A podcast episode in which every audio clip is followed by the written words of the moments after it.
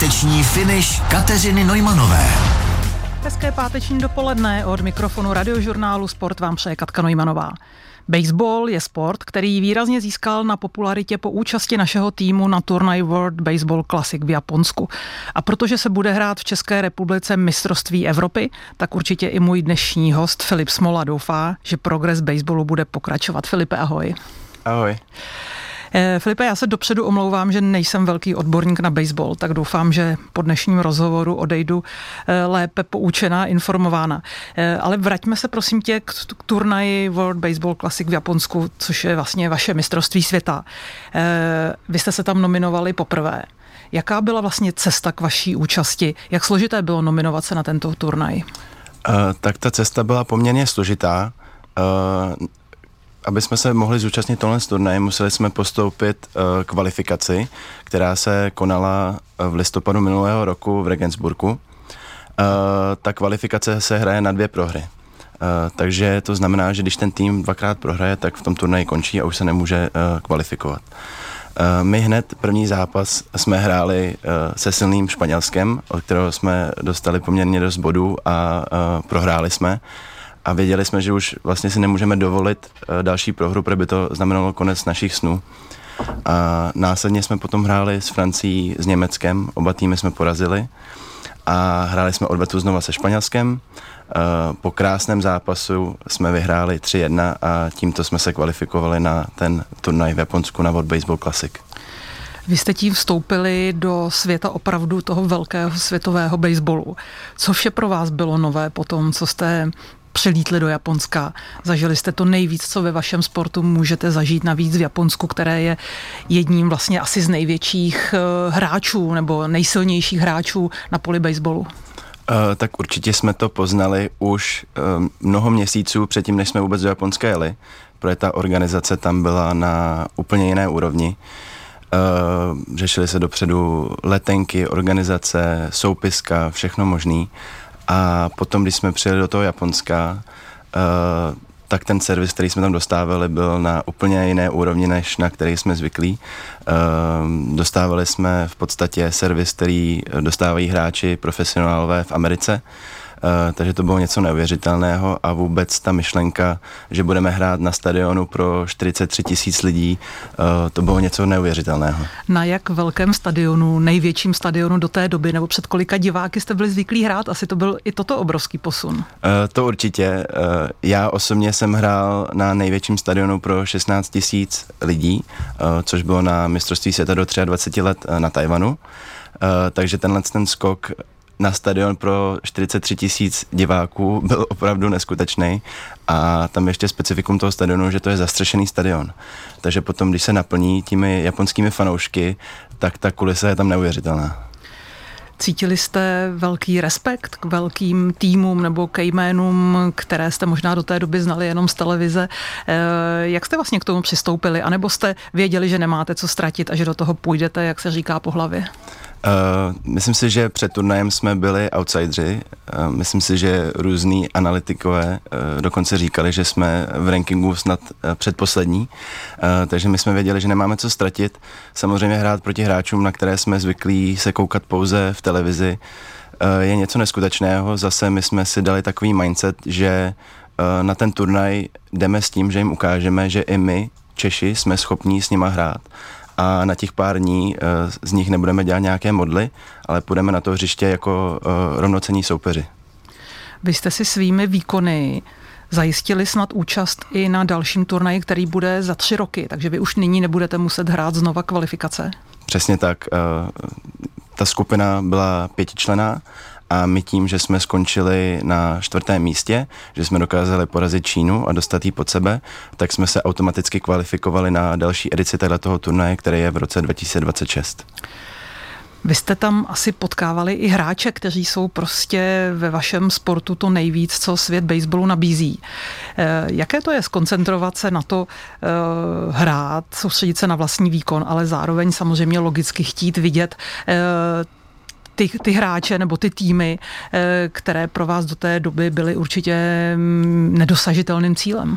Uh, tak mě určitě utkvěla v hlavě taková vzpomínka, kdy my jsme přijeli na hřiště před zápasem s Japonskem A vstoupili jsme na to hřiště, kdy se Japonci teprve ještě připravovali na ten zápas a na tom stadionu už bylo 25 tisíc lidí a koukali se na jejich uh, hvězdu uh, Shohei Otaniho, jednoho z nejlepších hráčů v Major League Baseball, kdy on pál bí, uh, BPčko, což je takové rozpálení před zápasem a já jsem si vytáhnul telefon a začal jsem si ho natáčet.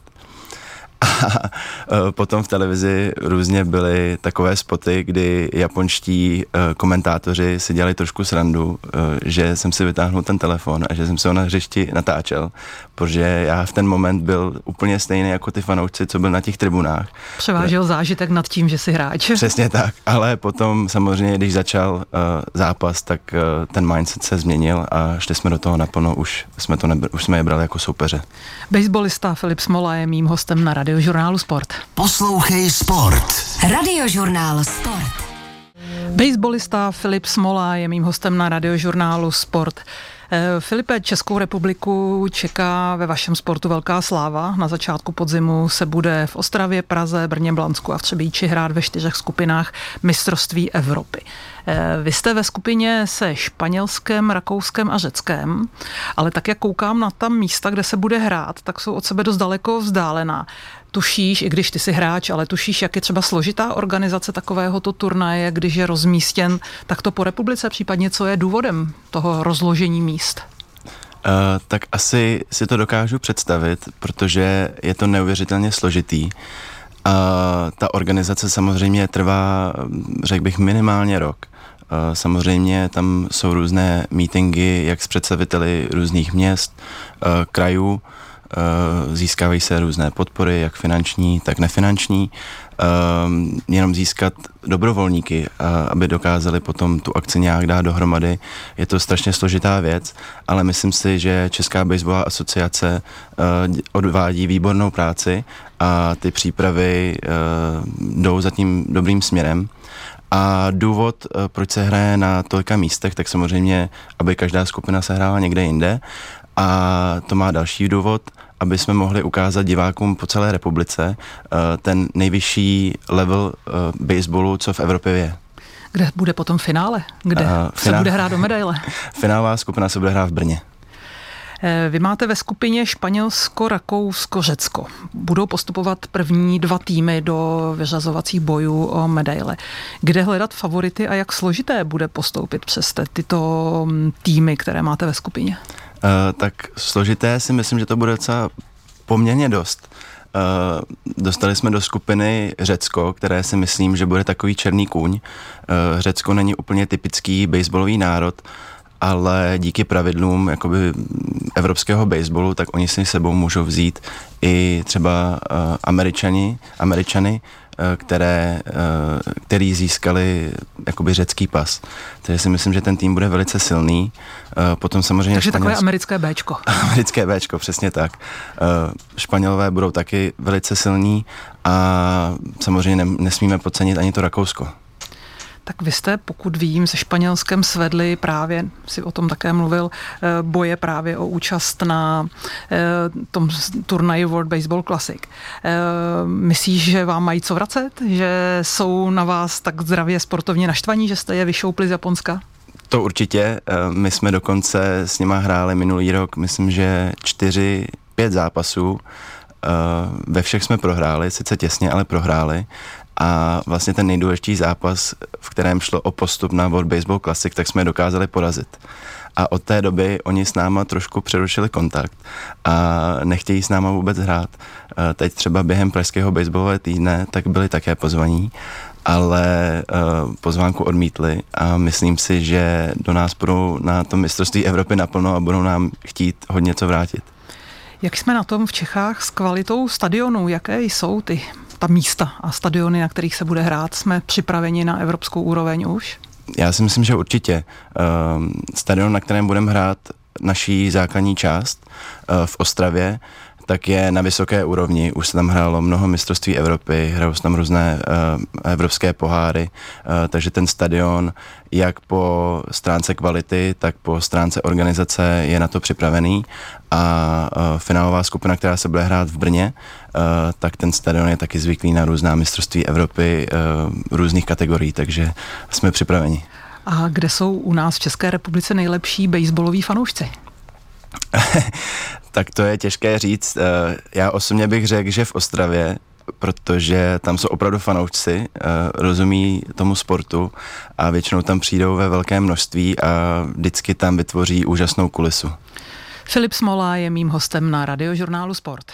Filipe, mě velmi zaujalo to, že ty vlastně, nebo vlastně asi všichni ve vašem týmu nejsou profesionály, vy normálně pracujete a ty konkrétně pracuješ v poradenské firmě KPMG, což je obrovská firma, kde určitě jsou na tebe kladené velké nároky eh, na na práci, na čas, který v práci strávíš. Jak vypadá tvůj běžný den, všední den? tak ten den je samozřejmě náročný. Tím, že se snažím být uh, na hřišti každý den, tak to pro mě znamená uh, stávat brzo ráno, jet do práce, tam odvést tu práci, co musím. Samozřejmě někdy je to náročnější, uh, někdy je to volnější. Po práci hnedka jedu na hřiště, tam třikrát týdně máme trénink, po tréninku posilovna a, a potom domů rovnou do postele, protože na nic jiného čas nemám. Takže je to samozřejmě náročný, ale uh, obě dvě ty části, jak práce, tak baseball mě strašně naplňují, takže já si to užívám. Eh, jak vlastně balancuješ únavu mentální, psychickou, která logicky z práce přichází, a únavu fyzickou? Ono to samozřejmě vzájemně je fajn, že člověk se po práci jde tak trochu fyzicky vybít. Na druhou stranu není někdy té únavy až moc.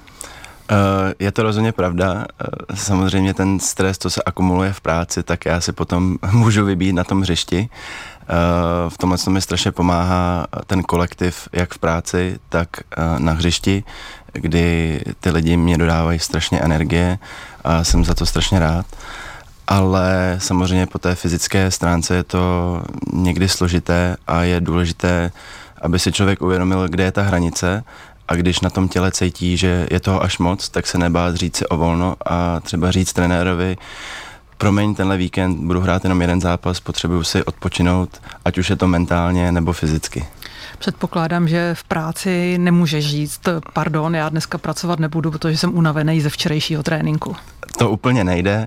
Eh, samozřejmě eh, jsme také lidi a v práci tomu rozumí, že mám náročný program, eh, takže a Někde ví, ví to tvoji kolegové v práci, eh, kdo jsi, co jsi, co děláš, eh, jakého úspěchu jste třeba dosáhli? Uh, ví to, rozumí tomu. Uh, když jsme přiletěli z Japonska, tak mi uspořádali uh, v kanceláři na našem auditním patře krásné přivítání, kde celé naše patro mě přivítalo, byli tam všichni partneři a strašně nám gratulovali, jaký jsme tam předvedli výkon s týmem v tom Japonsku. Jak velký rozdíl pro špičkového baseballistu, dejme tomu z Japonska, z Ameriky, eh, je být profesionálem a být eh, baseballistou takovým, jakým jste vy. To znamená, že máte jenom limitovaný počet času, eh, počet hodin na trénink. Myslíš si, že by si mohl být výrazně lepší, kdyby si měl podmínky třeba, jako mají vaši největší soupeři z těchto velkých týmů? Je to obrovský rozdíl. Když jsem hrál v Americe a mohl jsem se soustředit jenom na sport, tak samozřejmě ty výkony byly mnohem kvalitnější. Akorát jsme se o tom bavili s mým spoluhráčem Martinem Červenkou, kdy my oba máme náročné práce a není tolik času na ten trénink, že je to opravdu složité skloubit tu práci s tím sportem. Ale na druhou stranu ta vášeň našeho českého týmu k tomu baseballu je tak obrovská, že my vlastně děláme všechno pro to, aby jsme pracovali efektivně v té práci, mohli skončit dřív a potom už se všichni těšíme na to hřiště, kde stále předvádíme ty dobré výkony a s tím, jak máme teď mistrovství Evropy na domácí půdě v září, uh, tak tomu, k tomu všechno směřujeme, naší celou přípravu a snažíme se být co nejvíce připraveni. Ty pracuješ v KPMG, jak jsou na tom tví týmoví kolegové? Eh, ty také pracují různě po firmách, nebo má to někdo jinak než ty? Uh, všichni v našem baseballovém týmu pracují i v normálních civilních povolání. Uh, jestli můžu dát nějaký příklad, tak náš lodivod Pavel Chadim je neurolog. Uh, máme tam Arnošta Dubového, který je učitel na střední škole, Martin Schneider, který je povoláním hasič, takže tam máme různorodé práce, eh, každý to samozřejmě máme s tím časem trošku jinak. Ale všichni se v podvečer sejdete na trénink. Přesně tak. Filip Smohla je mým hostem na radiožurnálu Sport a zase se vrátíme po pauze. Se někde dočetla, že eh, začátky baseballu u vás v rodině byly tak trochu dány tím, že tvůj dědeček snad kdysi dostal od eh, amerických vojáků, které, kteří osvobozovali část České republiky, eh, baseballovou rukavici, která se u vás v rodině dědí. Zkus mi tento příběh trošku víc vysvětlit, protože je strašně zajímavý.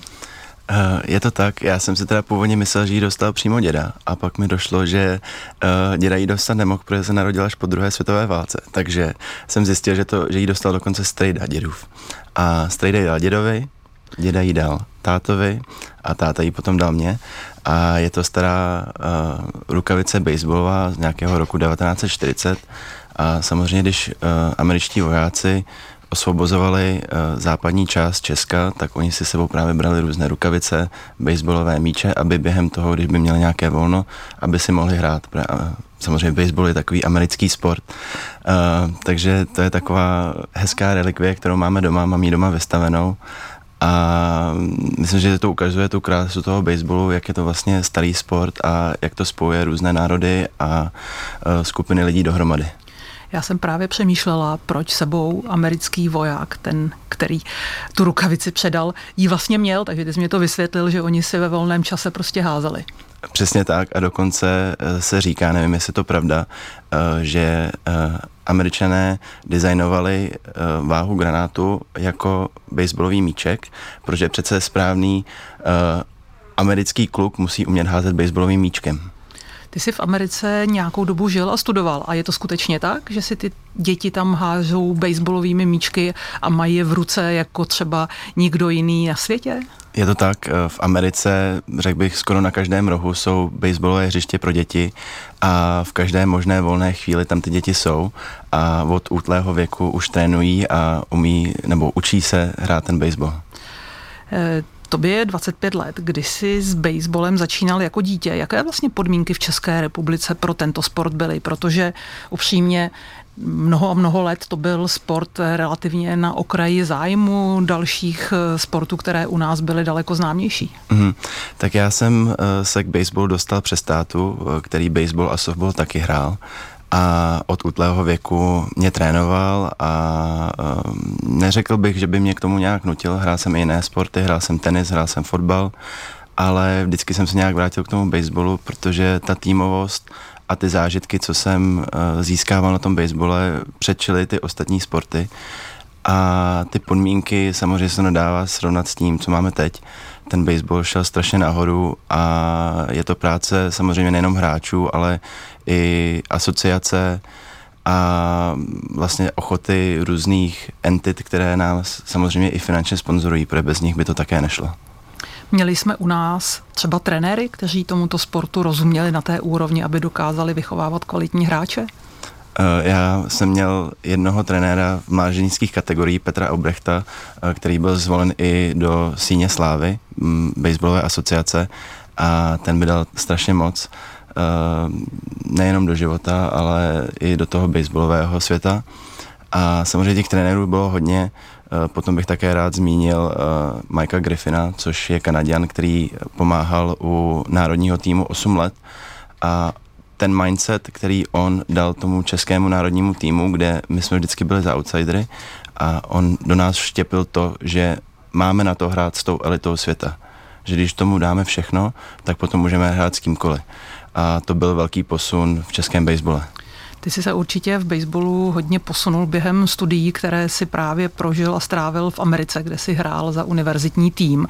Jak těžké je se tam dostat a jak vlastně velká příležitost to pro mladého člověka, který baseball chce hrát je? Eh, je to velice složité, obzvlášť pro evropské hráče. Eh, baseball tady není úplně rozšířen a američtí trenéři moc nechápou nebo dokonce ani nevědí, že v Evropě se nějaký baseball hraje. Takže ten proces je složitý nejenom kvůli výzum, ale vůbec, aby ty trenéři si všimli těch hráčů. Uh, pro mě to byla obrovská životní zkušenost, protože člověk vypadne z domu v 19 letech a vlastně všechno si musí dělat na vlastní triko. Takže já jsem se naučil výborně vařit, naučil jsem si prát, naučil jsem se starat sám o sebe. Výborně vařit znamená co? To mě zajímá. že si aspoň něco uvařím. Takže výborně vařit znamená umím vajíčka, umím si upéct kuře, jo? Ale výborně, chudná mi to, takže... Uh, ale samozřejmě po té baseballové stránce je něco úplně jiného než tady v Česku. Uh, tam se tomu sportu člověk může věnovat vlastně full time, kdy stráví na hřišti 6-7 hodin denně a samozřejmě potom na těch výsledcích a na nějakém tom posouvání uh, v kariérním životě je to strašně poznat. Kdo se může baseballem na světě živit? Um, řekl bych, v Evropě asi úplně ne. V Evropě bohužel ta možnost taková není. Uh, ty možnosti jsou uh, v Severní Americe, v Latinské Americe, v Japonsku, v Austrálii. Samozřejmě ty hráči musí hrát na velice dobré úrovni. Na druhou stranu i evropští hráči měli tu šanci hrát profesionálně. Spoluhráč z reprezentance Martin Červenka hrál třeba 10 let Americe v jedné z nejvyšší lize a byl krouček od toho, aby hrál dokonce i ve slavné Major League Baseball. Um, nebylo to ani o tom, že by na to neměl, bylo to pouze nějaké uh, administrativní rozhodnutí, kdy on bohužel do toho nejvyššího týmu nešel, ale byl strašně blízko tomu. Jaká je šance pro Evropana se do těchto lake dostat? A teď nemluvím jenom o Americe, ale o dalších zemích, kde si mluvil, že je baseball opravdu na výsluní a velmi populární sport. Eh, je to složité, protože například američtí skauti, kteří potom podepisují hráče, neberou úplně evropské ligy na stejné úrovni jako ty americké. Oni si ne, nedokáží říci, ano, tenhle ten hráč do, hraje dobře v Evropě, hrál by potom dobře i v Americe. Takže oni vůči evropským hráčům jsou lehce skeptičtí. Eh, samozřejmě talentovaní hráči, a v Česku jich je dost, eh, potom tu šanci můžou dostat. Eh, řekl bych, že to, co jsme dokázali předvést v Japonsku, otevřelo mladým klukům, co hrajou baseball v Česku, dveře, protože najednou jsme se dostali na tu celosvětovou mapu baseballovou a ty různí skauti, jak v Japonsku, tak v Americe, si najednou říkají, jo, ty kluci v Evropě, uh, případně v Česku, dokáží hrát baseball na vysoké úrovni. Filip Smola je hostem radiožurnálu Sport. Filipe, vysvětli prosím lajkovi, tedy i mě, eh, vlastně základ baseballu je v kvalitním odpalu, je to v kvalitním nadhozu, je to v tom, jak kdo rychle běhá. Řekni mi trošku jako v rámci systému té hry, co rozhoduje o úspěchu týmu nejvíc. Baseball je strašně složitý sport na venek. Právě. Samozřejmě pro nás, co to hrajeme celý život, tak je to trošku uh, snažší, takže se pokusím to říct nějak obecně. Uh, pointa toho sportu je, uh, že dva týmy nastoupí proti sobě, Eh, na začátku jeden tým je v obraně a jeden tým je na pálce. Obrana se skládá z hráčů, eh, který hrajou v poli, mají na sobě takové ty rukavice a nadhazovače, který nadhazuje uh, ty balónky proti tomu palkaři, proti tomu druhému týmu. Takže on se mu tím nadhozem snaží škodit vlastně. Přesně tak. A zase naopak, uh, ty pálkaři se snaží ten balónek trefit tak, aby to polaři ten balónek nezahráli a jsou tam různé možnosti, eh, jak zahrát auty a eh, po třech autech, tedy třech eh, vyautovaných hráčích, se ty role mění. Pálkaři jdou do pole a polaři jdou na pálku. Je to týmová hra. Kdo vlastně vás na hřišti během zápasu organizuje? Je to trenér, je to kapitán, nebo je už jakási taktika dopředu dána? Uh, tak samozřejmě každý ten hráč má danou roli a obzvlášť třeba v národním týmu uh, každý hráč ví, která je ta jeho role. Ať už je to třeba dobrá obrana, uh, nebo třeba u pálkařů ví, že je to silový pálkař, takže se snaží pálit ty balonky co nejdál. Samozřejmě je důležité mít dobrého trenéra, který dokáže najít ty nejlepší vlastnosti v těch hráčích a nějak je využít ve prospěch toho celého týmu. Kdo je vaším trenérem? Naším trenérem je Pavel Chadim. Posloucháte? snažíme se, snažíme tak jste se. parta velkých chlapů dospělých, co asi není jednoduchý u, uřídit, ukočírovat uh, takovouhle sestavu. Není to jednoduché, samozřejmě mm, jako hráči máme ego, to samozřejmě musí být, to každý hráč, který něčeho chce dosáhnout, musí mít, ale myslím si, že Pavel Chadim to dobře koriguje a vybral si kolem sebe skvělý realizační tým, kde i ty ostatní trenéři ví, co mají dělat a korigují ty hráče, aby z nich dostali to nejlepší. Když bys zkusil posoudit nebo popsat, eh, co je na vaší hře nejdůležitější, je to třeba technika, je to rychlost, je to síla. To jsou všechno určitě aspekty, z kterých se skládá trénink a vaše hra. Eh, v jaké rovnováze musí být? tak baseball je strašně komplexní sport, kdy my vlastně využíváme nebo mm, musíme používat všechny tyhle ty stránky. Takže je to ten rychlý běh, je to ta síla, je to ta dynamika, eh, je to nějaká i koordinace pohybu a samozřejmě to zase jde k tomu, uh, jaký typ toho hráče vlastně člověk je. Uh, takže když vím, že mám hodně svalů, jsem velký, tak se budu snažit ty balonky pálit daleko. Když jsem třeba menšího vzrůstu, ale jsem rychlej, tak se budu snažit spíš dostávat ty balony do hry a třeba si věřím na to, že to uběhnu, že to, ta, že to ty hráči v poli nezahrají. Takže ten sport je v tomhle tom krásný, že ať už je člověk jakýkoliv, tak se tam najde nějaké to využití v tom týmu. Kromě hraní, co vše je součástí tréninku baseballisty? Uh, tak určitě to je i nějaká fyzická příprava, kdy uh, v zimě před sezónou samozřejmě to nějaké posilování, ať už je to uh, na sílu nebo na objem, a potom během sezóny samozřejmě nějaká udržovací fáze té posilovací, posilovací složky, kdy to posilování hodně pomáhá tomu, aby ten člověk se nezranil protože ta sezona je dlouhá, my hrajeme vlastně v podstatě od března do konce října, eh, takže to velice důležité a pak samozřejmě eh, trénování nadhozů, trénování pálky, trénování běhu. Je třeba nějaký tým, světový tým, který je pro vás vzorem, na který se třeba díváte při rozborech na videu a eh, říkáte si, tohle je styl hry, který by nám mohl sedět, který je pro nás vzorem? Uh, určitě, tak uh, nevím, jestli to můžu říct, ale třeba někdy v práci se dívám i na videa různých baseballistů, profesionálů amerických a vlastně se od nich učím něco, co bych se mohl při, přiučit, nějaké, uh, ať už jsou to cviky nebo technika toho švihu. A já osobně mám radši ten styl americký, který je víc na sílu, ale třeba náš uh, hlavní trenér Pavel Chadě má radši tu azijskou stránku baseballu, která je víc techničtější a třeba se tam používají i ulívky, což je jakoby um, posouvání běžců uh, po metách jenom jakoby krátkými odpaly. Filip Smola je s námi na radiožurnálu Sport. Baseballista Filip Smola je posledních pár minut hostem radiožurnálu Sport. Eh, Filipe, zhruba tři měsíce jsou do mistrovství Evropy, které proběhne v České republice. Eh, to asi v létě žádná dovolená nebude, co? Eh, mám tam připravenou jednu dovolenou, ale jinak to bude samozřejmě plné přípravy právě na to mistrovství Evropy. Na co ta příprava bude zaměřená? Co se dá v horizontu jednotek měsíců ještě zlepšit nebo posunout? Případně na co se chcete zaměřit, kde víte, že vás třeba tlačí bota? Uh, tak určitě bude důležité, uh, aby každý hráč měl nějakou individuální přípravu, ať už je to po nějaké osobní stránce nebo ve svých vlastních klubových týmech. Samozřejmě se budeme soustředit i na kvalitní zápasy, protože v baseballu je důležité nejenom pilovat tu techniku, ale také hrát kvalitní zápasy s kvalitními soupeři. Um, takže teďka právě probíhá Pražský baseballový týden, kde hrajeme s kvalitními soupeři a je to součástí přípravy na mistrovství Evropy.